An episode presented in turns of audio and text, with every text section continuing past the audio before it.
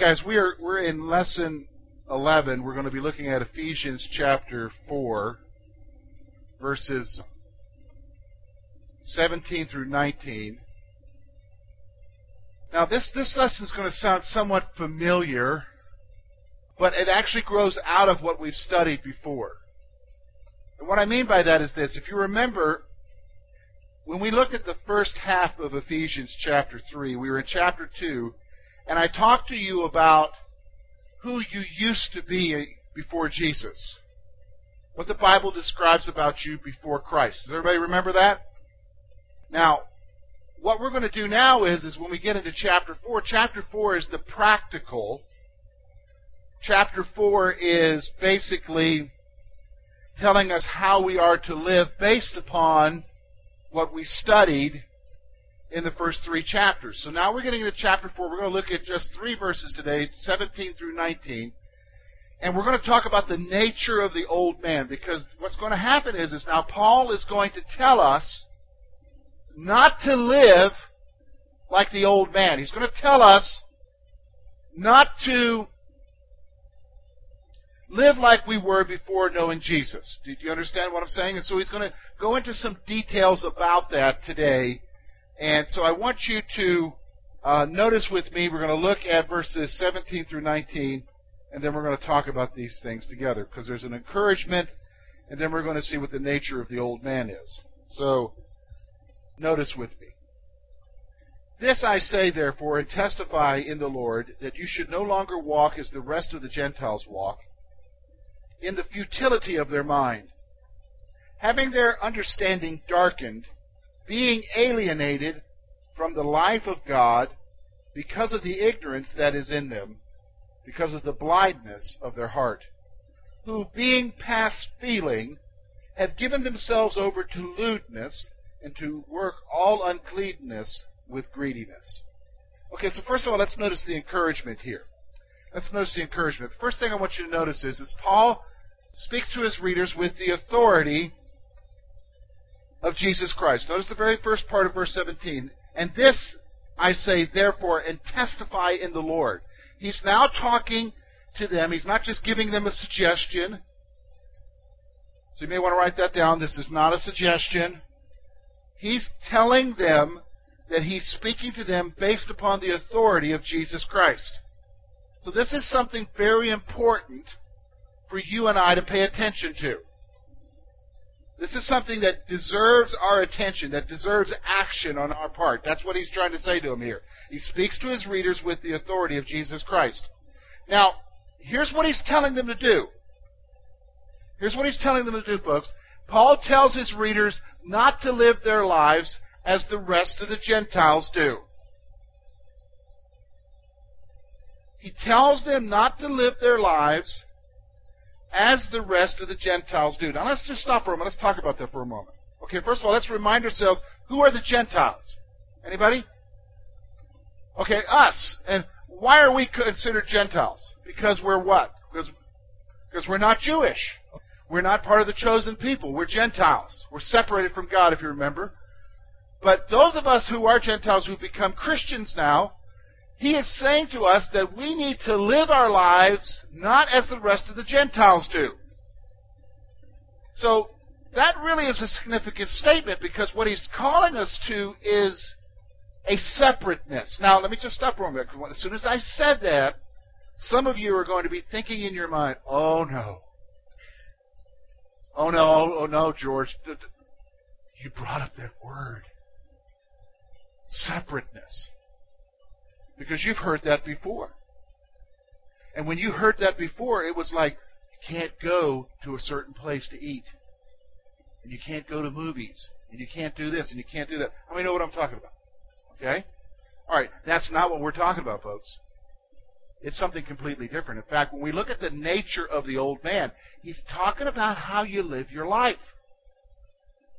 He's talking about how you live your life. Because there's a whole lot more to living your life than what restaurant you choose to eat in. Isn't it true? There's a whole lot more to live in your life than what movie you watch. Do you understand what I'm saying? There's a whole lot more to live in your life than that. He's talking about your whole person here. So what he's telling them to do is don't live your life as the rest of the Gentiles, as unbelievers do. Don't be motivated, don't be activated, don't be captivated by the things that they are. Live your life in accordance with who you are. And he's telling us this by the authority of Jesus. Now you're saying, okay, wow, okay, so what does this mean that I can't do what they're doing? Well, let's take a look because he's going to tell you why. Look with me at verse 17. The very last phrase tells you one aspect of how they live their lives, how they walk. In the futility of their minds. Now, here's what he's saying here. First of all, they're futile in their thinking. Paul tells his readers that the Gentiles live out of the futility of their minds. They live out of the futility of their minds. What he's saying about them is this. He's saying that you're not to live as the Gentiles live because the way they're living, how they live, is basically coming out of futile thinking from their part. Now, let me explain to you what that word futile means. The word futility suggests being void of a useful aim or goal.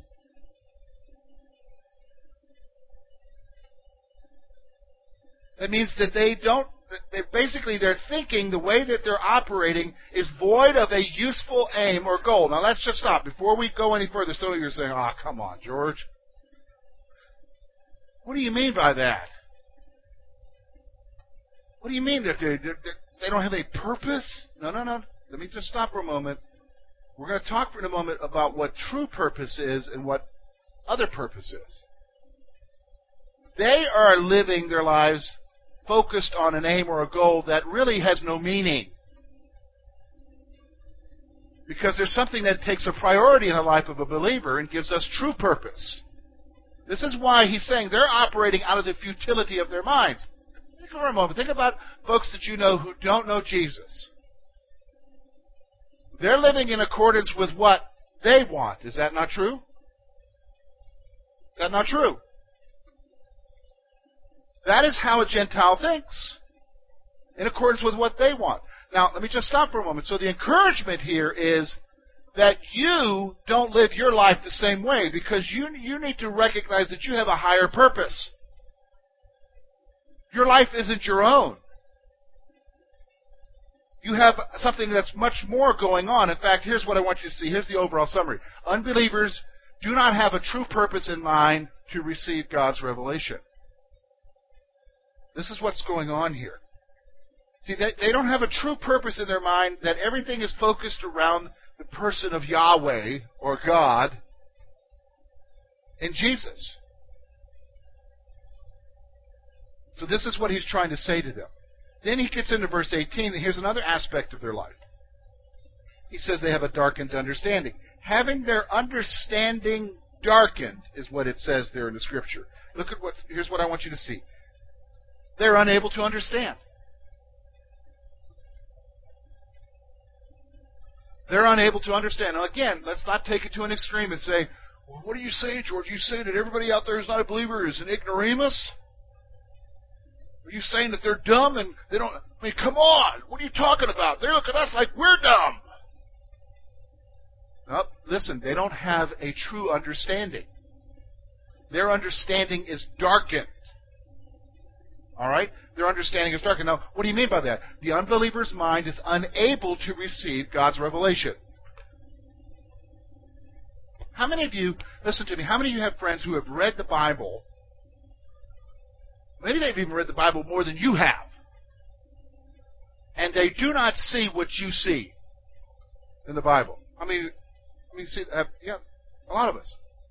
I remember uh, listening. I listened to NPR, and I was listening to NPR. This would be a few years ago, and there was a lawyer on there for PETA. Everybody know who PETA is? People for the Ethical Treatment of Animals. You know. Well, anyhow, this guy said he got on there and he read the entire Bible, and I believed him. He was a lawyer. He he read the entire Bible, And here's what he said it doesn't make any sense at all. It doesn't make any sense at all. Now, how can a guy who has that much education read the Bible and not get it? Well, I can tell you exactly how he can not get it. Why? He's unable to receive it. His mind is darkened. His understanding is darkened. In fact, let me give you an example of what I'm talking about. Because I can tell you, even from my own personal testimony, the valid validity of this point. I became a Christian at 19, engineering student at the University of South Carolina. There were many times, even though I did, wasn't raised in a Christian home, there were many times that I read the Bible or read parts of the Bible. Because I can remember when I was in fourth grade, them giving us all a Gideon's New Testament in, in elementary school. Now, they wouldn't dare do that now, but back then they did do that. Okay? And so I remember getting it and reading it. But I'm going to be honest with you, it made no sense to me. The Gospels made no sense to me. Not at all. Even as I progressed, it wasn't really until I became a believer and my eyes were opened by the Holy Spirit that the Scripture then began to what? Open up. It makes sense. Yeah, that's right, Rob. Makes sense. How many of you know what I'm talking about? Many of you say, yeah, you, you've experienced that in your life too, especially as you're older. Now, when you're a child and you come to Christ, that you really don't see that. But if you're an older person, you know I'm saying, like I'm a first generation believer, you can see the sense of what's said here. And so what Paul's saying is, look, don't live your life like they do. They're futile in their thinking. They don't have any aim or purpose that's focused on God. And their understanding is darkened. They don't see what you see. Let me give you another example of what I'm talking about. How many of you, when you watch the news and they're talking about Israel, you see it, you understand it, you grasp it. These are God's people. Wow, man, wow, you know. But then when you listen to everybody else talking about it, you're like, why can't they see it? Why, why don't they grasp what God is doing here? Here's why, folks. Their understanding is darkened. Do you understand what I'm saying? Their understanding is darkened. Here, let's go on now. He's going to talk about them being alienated from the life of God. Here's what he says being alienated from the life of God. Here's what he said alienated means separated. First of all, alienated means separated. So they're separated from the life that God wants them to have. Now remember, when we think back based upon what the foundation is in our life, that totally makes sense. Because for you and I, before we became believers in Jesus Christ, remember what Paul said? That we were what? Dead to Him? That is, relationally dead to Him? We were separated from God before Christ. So it only makes sense for us to recognize that what? That unbelievers are separated from Him. In fact, Here's what I want you to see they have no part in the life that comes from God. They don't have any part in His life that comes from Him. None. None whatsoever. No part that comes from Him. And then here's, look at verse 18. Here's the other part of it.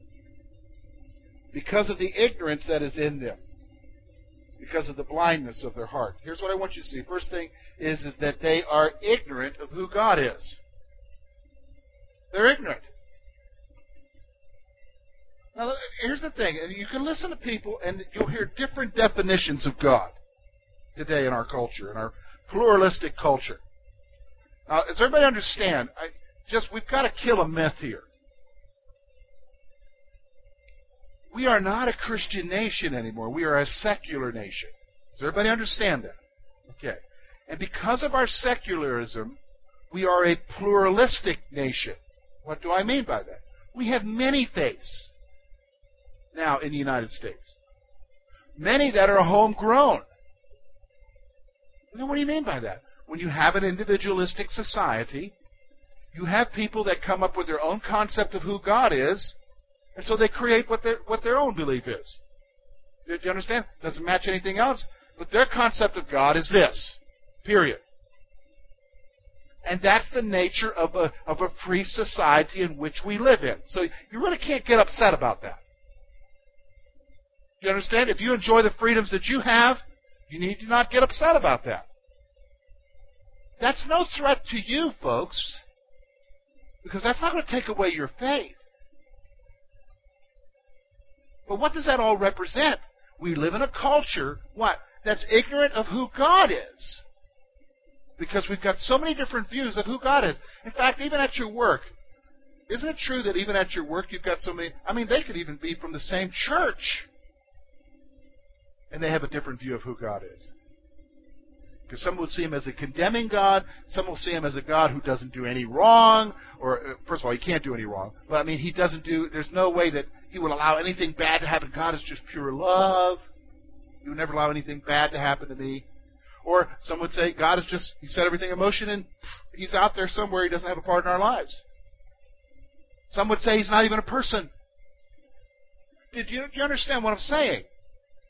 So the way the Gentiles live, he's pointing out to us that they're ignorant of who God is. Now, here's what I want you to see. Here's the last point. They're spiritually blind. And here's what I want you to see. Blindness can also be translated hardness. The word there for blindness can also be translated into hardness, meaning hardness. So, what's happening here is he's saying, what is he saying when he's talking about them being hard? Well, here's what he's saying they are insensitive to the things of God.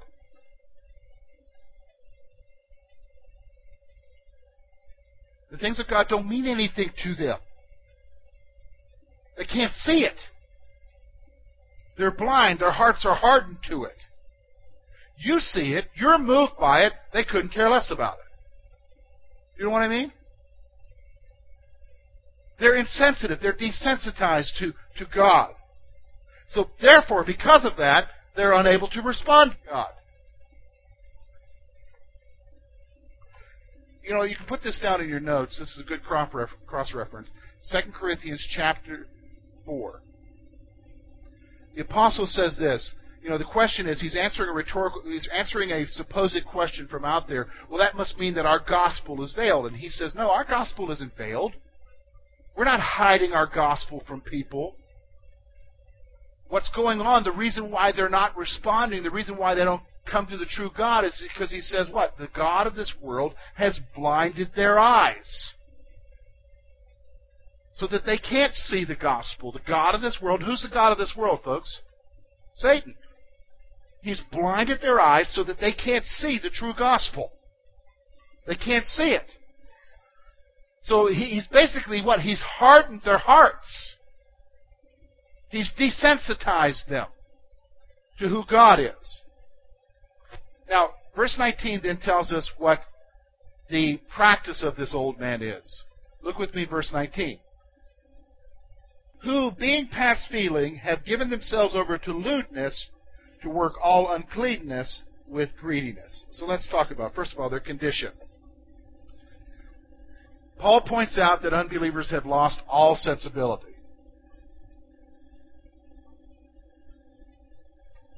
Now, before you go and tell the guy at work that you're trying to witness to who's rejecting to you, well, you know what? My pastor tells me you're whacked out. That is not what we're talking about here. When we talk about sensibility, we're talking about sensibility with reference to what? The purpose and the things of God. First of all, don't ever say something like that. That's never going to get you anywhere talking to anybody. All right? But the point is, is he points out that they've lost all sensibility concerning God, concerning who He is and what He wants. Do you understand? They've lost all sensibility concerning that. He goes on and he says this Believers have no feelings concerning their degenerate state. So this they're, they're not, they've lost all sensitive sensibility towards God, but they really have lost all sensibility concerning where what their true nature is. So, what their true nature is, is there's problems there, but they don't see it. Here, let me give you an example of what I'm talking about. How many of you know somebody who's struggling with an addiction? A lot of us do, right? And maybe even you have struggled with an addiction. Here's what happens with an addiction. At first, with an addiction, a lot of times you you you don't see it. You don't see it. And everybody else sees it. But you don't see it because you think you're in what? Control. They don't see it. They don't see it. In fact, they make excuses.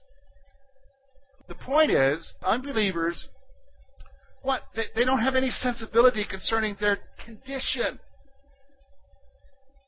Their degenerate condition. Now, again, let me just stop for you. We're, when we make statements like this, do not take them to the extremes and you just think everybody's degenerate. No. When it comes spiritually, they are. Understand? So let's go on now. Here's what he's saying then. They're given over to lewdness. That is, they gave themselves over to sensuality.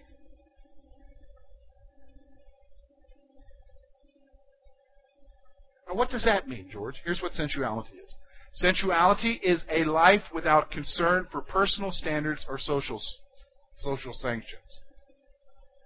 So really, they've given themselves over without any concern to what personal standards are or even to any what social sanctions are. And I know that social things change all the time. What was accepted years ago is not accepted now, and what was not accepted is accepted. And I know that's fluid, but the reality is, is they've given themselves over to lewdness. Because in your mind, you might be thinking about some pervert who flashes somebody. That is not what it's talking about here. It's talking about that you have given yourselves over to what you want without any personal regard to what it means for you or the society in which you live in. And that's where we are today in our culture, isn't it?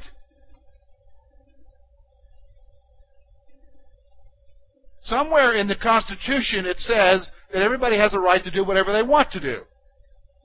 Did you read that in there? I didn't either, but somebody else did. But that's what's going on there. Why? They're giving themselves over. They they don't see it. So what's the whole point here? Our whole point is not to point out what's wrong with them. The whole point is Paul saying, don't live like that. That's the point here. Live differently. He'll say later in the epistles, come out from among them. Be different. Now we have taken those things and said, Quit going to this place, or quit going to that place, or quit doing this, quit doing that. Folks, it's a whole lot more than that. It's who you are. Does everybody understand what I'm saying? It's who you are. We're talking about who you are, not what you do, because, I mean, come on now, listen. How I mean, how many of us have been around church for a long time and saw people who didn't do that stuff when we talk about coming out from among them and being separate, it means change. Don't live like. Do you understand what I'm saying? Can I tell you what that is? That's pure legalistic moralism.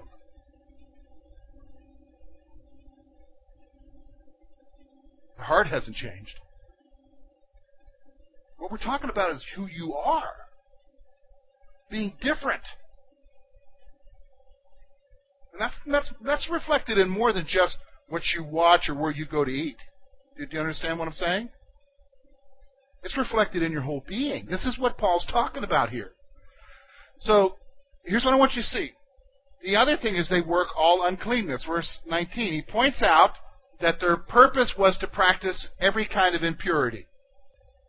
Let me just say this because I mean I need I need to say this to you because when we use words like this, we have to be so careful because you could immediately think in your mind, man, all he's talking, he's talking impurity. That's that's all has to do with that sexual stuff. Well, it doesn't. Doesn't at all. Do you, do you understand what I'm saying? That that doesn't have anything to do with it. Because you can have impure thoughts and have nothing to do with sex. Do you understand? When we talk about impurity, we got to think, consider what is pure, and that's God and what He wants and anything contrary to that is impure. Did you understand what I'm saying here? He's, he's talking about a mindset here, isn't he? And so he goes on and he says, look, what does he mean by that? Their intent is to indulge in self gratification without concern for others.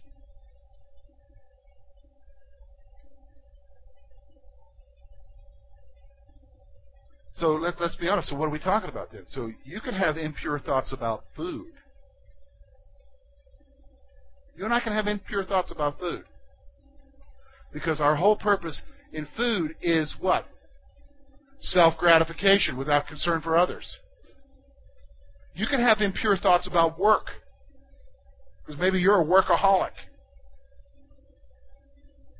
And the whole issue is this gratification, what kind of attaboys you can get at work or promotions or whatever. Or the power you feel because you're in charge of people. You know what I'm saying? See, all of that can be impure. It doesn't have to be the sexual thing. Addictions are this issue self gratification without the concern for others. And let me just stop for a moment. Addictions, let's just say what addictions are, folks. Addictions can be to anything, not just drugs. See, let's just stop for a moment. Surely by now we've learned this, but hopefully we can continue to learn this. We have no reason to look down our noses at people who are addicted to alcohol or drugs, period. Because maybe you're addicted to soaps. You know what I mean? Maybe you're addicted to the adrenaline rush from whatever thing you're doing. Did you understand what I'm saying? It just is more noticeable with an alcoholic because they're destroying their life, but you're destroying your life by your addiction. This is reality. We all struggle with it. Do you understand what I'm saying? Some it's just more evident than others. Self indulgence Self gratification without a concern for others. That's what he's talking about here, working all uncleanness. And so the manner of practice, here's how, here's how they do it. Greediness means a continual lust for more. Now again, we're using the word lust, and so we don't. Some of us will just mean, oh, he's talking about. No, I'm talking about you being so consumed by your desire for something that you want more of it. For some of you, it's chocolate. We laugh about that, but that can be serious. It could be soda pop. Where that's where your whole focus is and your whole thinking is, how do I get another one? Unbelievers have an extreme lust for more without the regard for others. This is what Paul's saying to us, folks. He's saying to you and I, I'm telling you, go back to verse 17. Look at what he says there. I say to you, therefore, and testify in the Lord. So he's talking based upon the authority of Jesus here. Here's what he's saying that you should no longer walk as the rest of the Gentiles walk. That word walk there can be translated live your life. You should no longer live your life like everybody else is living their life. You should be different. You see what he's saying? Be different. Change. You say, well, man, I've been trying. It doesn't work. Here, here's the thing. It's Jesus is the one who changes us. So you get close to Him. And you find encouragement from other believers to change. Okay, next week we're going to look at, we're going to contrast this next week when we get into the next lesson. We're going to be looking at the nature of the noon man, who we should be now. Isn't that wonderful? here's what I want you to see. The Bible does not just tell you don't do stuff, it tells you what you need to do instead. Okay, let's pray.